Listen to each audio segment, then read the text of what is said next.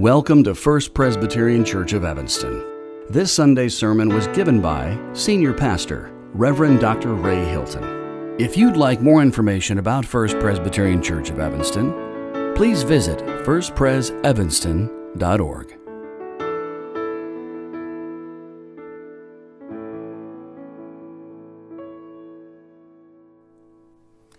Our scripture reading today is from the Gospel according to Mark, chapter 1, verses 14 through 20. First, please join me in a prayer for illumination. Prepare our heart, O God, to accept your word. Silence in us any voice but your own, that hearing we may also obey your will. Through Jesus Christ our Lord. Amen. Mark chapter 1, starting with verse 14. After John was arrested, Jesus came to Galilee, proclaiming the good news of God and saying, The time is fulfilled and the kingdom of God has come near. Repent and believe in the good news. As Jesus passed along the Sea of Galilee, he saw Simon and his brother Andrew casting a net into the sea, for they were fishermen. And Jesus said to them, Follow me, and I will make you fish for people and they immediately left their boats and followed him. As he went a little further, he saw James, son of Zebedee, and his brother John, who were in their boat mending their nets. Immediately he called them, and they left their father Zebedee in the boat with the hired men and followed him. This is the word of the Lord. Thanks be to God. Good morning, my brothers and sisters. Welcome to our church. Glad that you're here.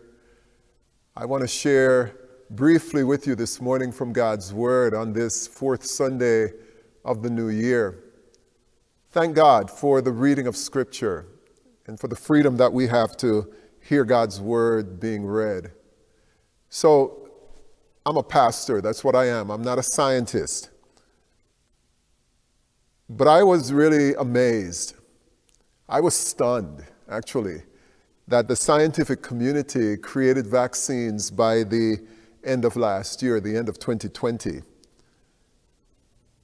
The fastest any vaccine had previously been developed from sampling to approval was four years when they developed a vaccine for mumps back in the 1960s.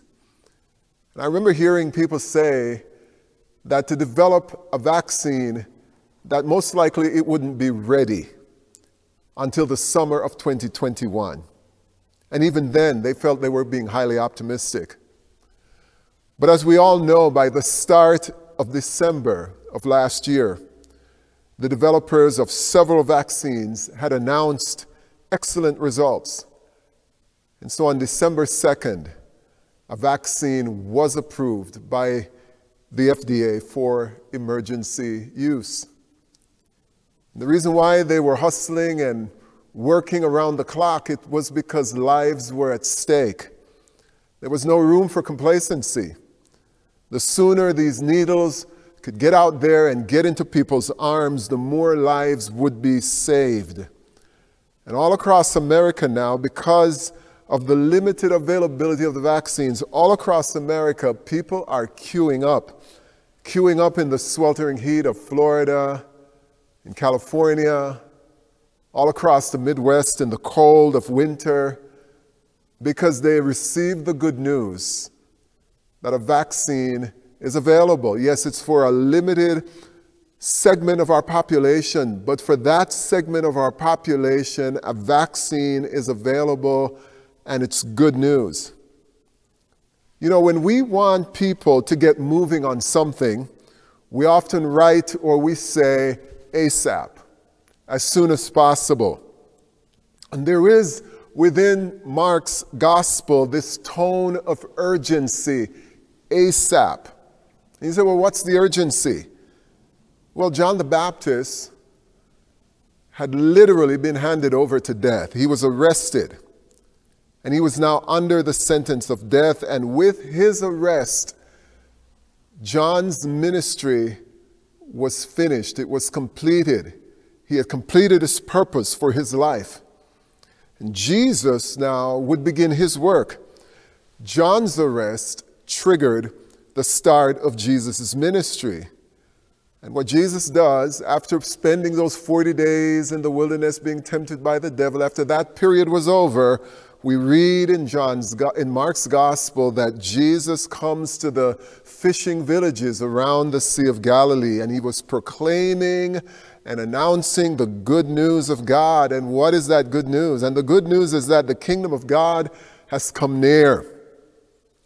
And you go back and you read the Old Testament from Abraham to Malachi, and you see the promise of a day that would come when the kingdom of God would be present among God's people. And God's people waited and they waited for God's Messiah to come and save this troubled world.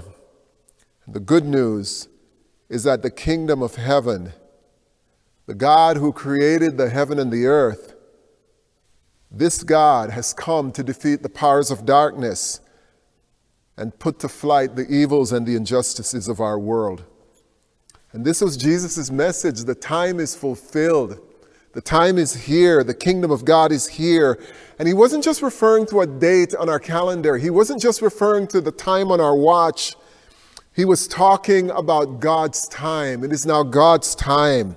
And so he says, ASAP, repent and believe in the good news. And friends, I want you to know this is not good advice. This is not some empty political promise made on some, some, some corner by a politician. This wasn't some new self help program, some new brand of spirituality, or some new meditation routine to break up stress. No. This was an announcement that God's kingdom is now here. Now, what do we mean by the kingdom of God? Well, let me tell you what it doesn't mean. Thankfully, it doesn't mean a political entity. It doesn't mean a political party. It doesn't mean some shining personality. It's not a geographical area like the United Kingdom or the Kingdom of Saudi Arabia. Those are kingdoms indeed, but they pale in power and durability and significance and importance to this kingdom of God that Jesus speaks of. So, what is the kingdom of God then? The kingdom of God is the place or the realm where God rules, and it is fully at work and fully present in the person of Jesus Christ.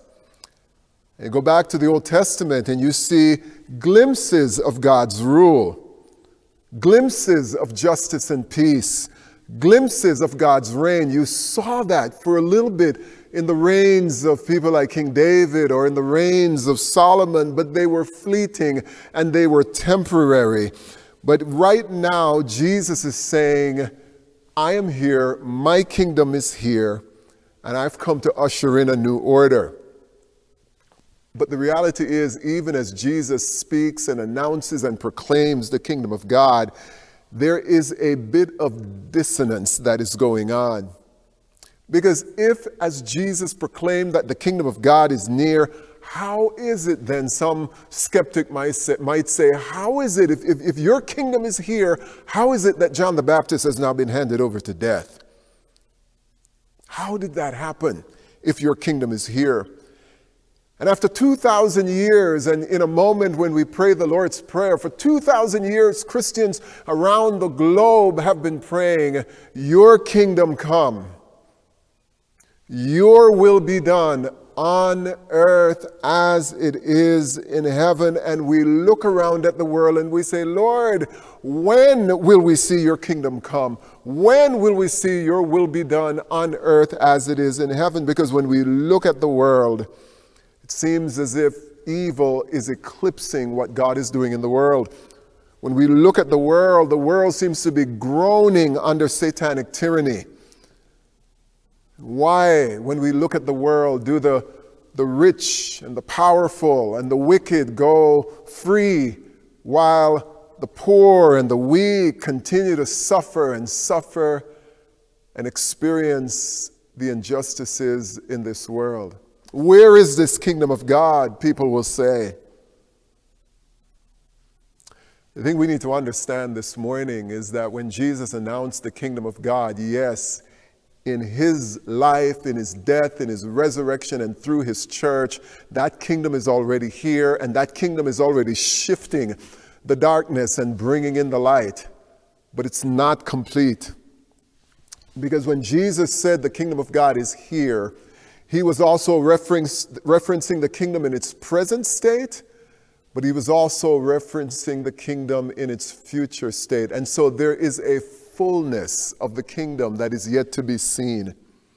There is a fullness. And so we speak about the present kingdom and we speak about the future kingdom of God. And you and I are living in that interim period. And in that interim period, we're seeing, we're seeing amazing things happen. We're seeing people being healed.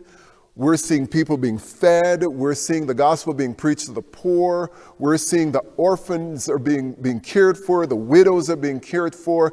We see the light of God's kingdom shining, and yet at the same time, we see gross darkness.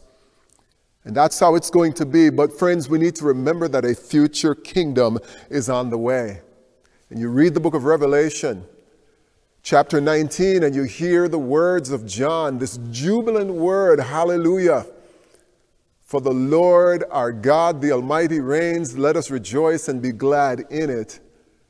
But that kingdom, that future kingdom, the fullness of God's kingdom is not here.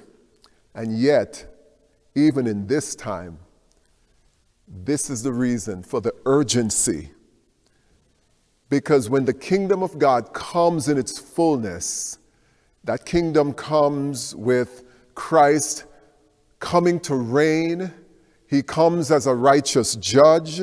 He comes to overturn wickedness. He comes to cast Satan and his minions in the lake of fire. He comes to, to, to, to disrupt every, every, every vestige of evil that is in the world. When Jesus comes in his fullness, he comes to accomplish all of that. So now is the time for us, the urgency of this moment, to begin to respond to the call of our Lord Jesus Christ. And that's really at the heart of what I want you to hear this morning. What does the kingdom of God mean for your life and for mine? Well, during this interim time, Jesus then issues a radical summons to change your heart repent, change the direction of your life, believe the good news, turn away from the things that Jesus hates, turn to the things that Jesus loves. Don't delay, don't postpone, don't fall asleep. Repent and believe the gospel. And the word gospel means what? Good news. Good news. Good news that our Lord and Savior is here. He wants to save those who will come to Him. He wants to deliver those who will come to Him. That is the good news of the gospel. I read this week that there is an inscription that was written about the same time that Jesus was alive, and it starts this way the beginning of the gospel of Caesar Augustus. And when you read that inscription, it was about the birth and the coronation of a Roman emperor. And that also is good news. So the gospel is an announcement of something that has happened in history, something that was done for you that changes your status forever. Now, this good news, Jesus says, is greater than any announcement, any inauguration, any good news that this world could ever utter, the gospel that Jesus utters totally exceeds that. And we see this illustrated when Jesus calls the four disciples. So the kingdom of God, the kingdom of God calls us to repent. And the kingdom of God calls us to follow Jesus. And that's what Jesus did. Jesus, as he walked along the Sea of Galilee, he saw these two disciples, these two fishermen rather, Simon and Andrew, and they were busy mending their nets, getting ready to go back out and catch more fish and sell more fish and make more money so they could feed their families. And Jesus comes up to these two fishermen and he says to them, Follow me. And then he goes further down the shore and he sees two other brothers, James and John, the sons of Zebedee, and they're there in their father's boat. And they're there with their nets and with the other friends. And Jesus says to these two young men, I want you to follow me. Now, here's what's so radical about that. What is so radical about that? In that day, the pupil chose the rabbi. The rabbi never chooses the pupils. And those who wish to learn, and those who wish to follow, and those who wish to, to be under the tutelage of a rabbi or a teacher, they would, they would walk in the steps of that rabbi. They would go to that rabbi and, and seek to, to, to follow the rabbi. But in Mark, it is different. Jesus seeks the pupils, Jesus calls the disciples. And I think this is important to hear that we cannot have a relationship with Jesus unless he calls us. And he called Simon and Andrew, he called James and John. And what this means is when we embrace the kingdom of God, not only must we, repent, but then we come under the reign of Christ and we follow him. And in that sense, the kingdom of God then becomes very disruptive. Because in that culture, people gain their identity through family. And Jesus one time said these very radical words Unless you hate your mother and your father, unless you hate your brother and your sister, you cannot be my disciple. What does he mean by that? He's saying that when you decide to come under my reign, it's going to be disruptive and suddenly all of your priorities are going to be upended. And whereas your family was number one, or your job was number one, or your pleasures were number one, when you come under the reign of the Lord Jesus Christ, He says, You've got to put me first. And if you don't put me first, you cannot be my disciple. In our culture today, leaving family is not a big deal. In fact, I remember when I was a teenager, I kept dreaming of the day when I'd be my own person and I could leave my family and be on my own. In our culture, that's not a big deal. But what if Jesus came to you today and said, I want you to follow me? And it might mean leaving your career. It might mean giving more of your money away. What would you do? Because for us today, these are the things that give us identity. Would you be willing to allow the kingdom of God to reshape the priorities of your life and the things that define your life? That's what the kingdom of God means for you and for me. And it's urgent that we do it now because when Christ returns, we won't have the luxury of being able to do that. When Jesus says, Follow me, what he's saying is, I want you to know me, I want you to love me. I want you to resemble me. I want you to serve me. I want you to let me become the central passion in your life, and everything else then becomes second and third and fourth. When Jesus issues that kind of call to us in modern day America, what we say is don't be a fanatic. What's the rush? What's the urgency? That's what we say. Don't go overboard. And when we meet a Christian who puts Jesus first and everything else second, what do we say about those people? We say they're fanatics. What do people in the world say? They've joined a cult. And most of us will say, Well, sure, Jesus, I'm going to follow you as soon as I get this stuff off my list of this busy, busy things that I need to get done. Sure, Jesus, I will follow you and I'll, I'll come to church every now and then. I, I, in fact, I was here, I was watching online at, at, at Christmas. Sure, Jesus, I'll follow you. Every now and then, I'm going to I'm gonna give a few dollars to help the poor. I'm going to I'm gonna help bring food to a food bank. But Jesus says that's not what I'm interested in. I want for you to come under my reign, come under my lordship, and let me define what it means to be my disciples in this broken and troubled world. When you follow Jesus, we can hold nothing back.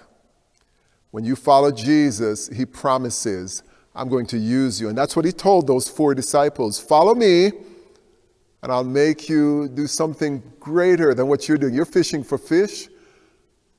I'm going to use you when you follow me to fish for people. That's why it is so urgent. When you look at this world teeming with over 7 billion people, and some of them don't know that there is a Savior who loves them. There's a Savior who died for them. There's a Savior who can transform their lives and give them a greater sense of purpose. And the way that message gets to the 7 billion people around this globe, it is through people like you and me, followers of Jesus. It makes it all the more urgent. Jesus says in Matthew 24 and verse 14, He said these very solemn words that when this gospel has pro- been proclaimed to the whole world, then the end will come. Then the end will come. And that's why our role as the church in the kingdom of God is so critical. That if we're truly the followers of Jesus, then part of that following involves fishing for people and bringing people into his kingdom. But what do we see today? What do we see today? We're in America. We're in America, the American church. Do we see this kind of passion, this kind of focus, this kind of obedience for following Jesus and living under his reign? And I'm going to be honest with you, even in my own life, we don't see too much of that. Instead, what we see in much of the churches in North America, we see ease, no urgency, we see, and I'm just going to go there, we see more passion for politics than for Jesus. That's what happened in the White House, at, at, the state capitol, at the Capitol building, rather. That's what happened at the Capitol building on January 6th. Those people who say we're Jesus followers, they were demonstrating more passion for politics than for Jesus, more passion for work than for Jesus. And Jesus hasn't changed. And even today, he is still extending that call. It is a call to believe. And I ask you, my friend, do you believe? It is a call to repent. And I ask you, my friend, have you repented? It is a call to follow him and be defined by his kingdom priorities. And I'm asking you, my friends, have you made that commitment to truly give your life over to Christ and say, Lord, I am yours. I am yours. I commit myself to you. I follow you. I pray this morning that you will do that and give your life wholeheartedly to our Lord and Savior Jesus Christ. This is the urgency of the moment. In the name of the Father, the Son, and the Holy Spirit. Amen.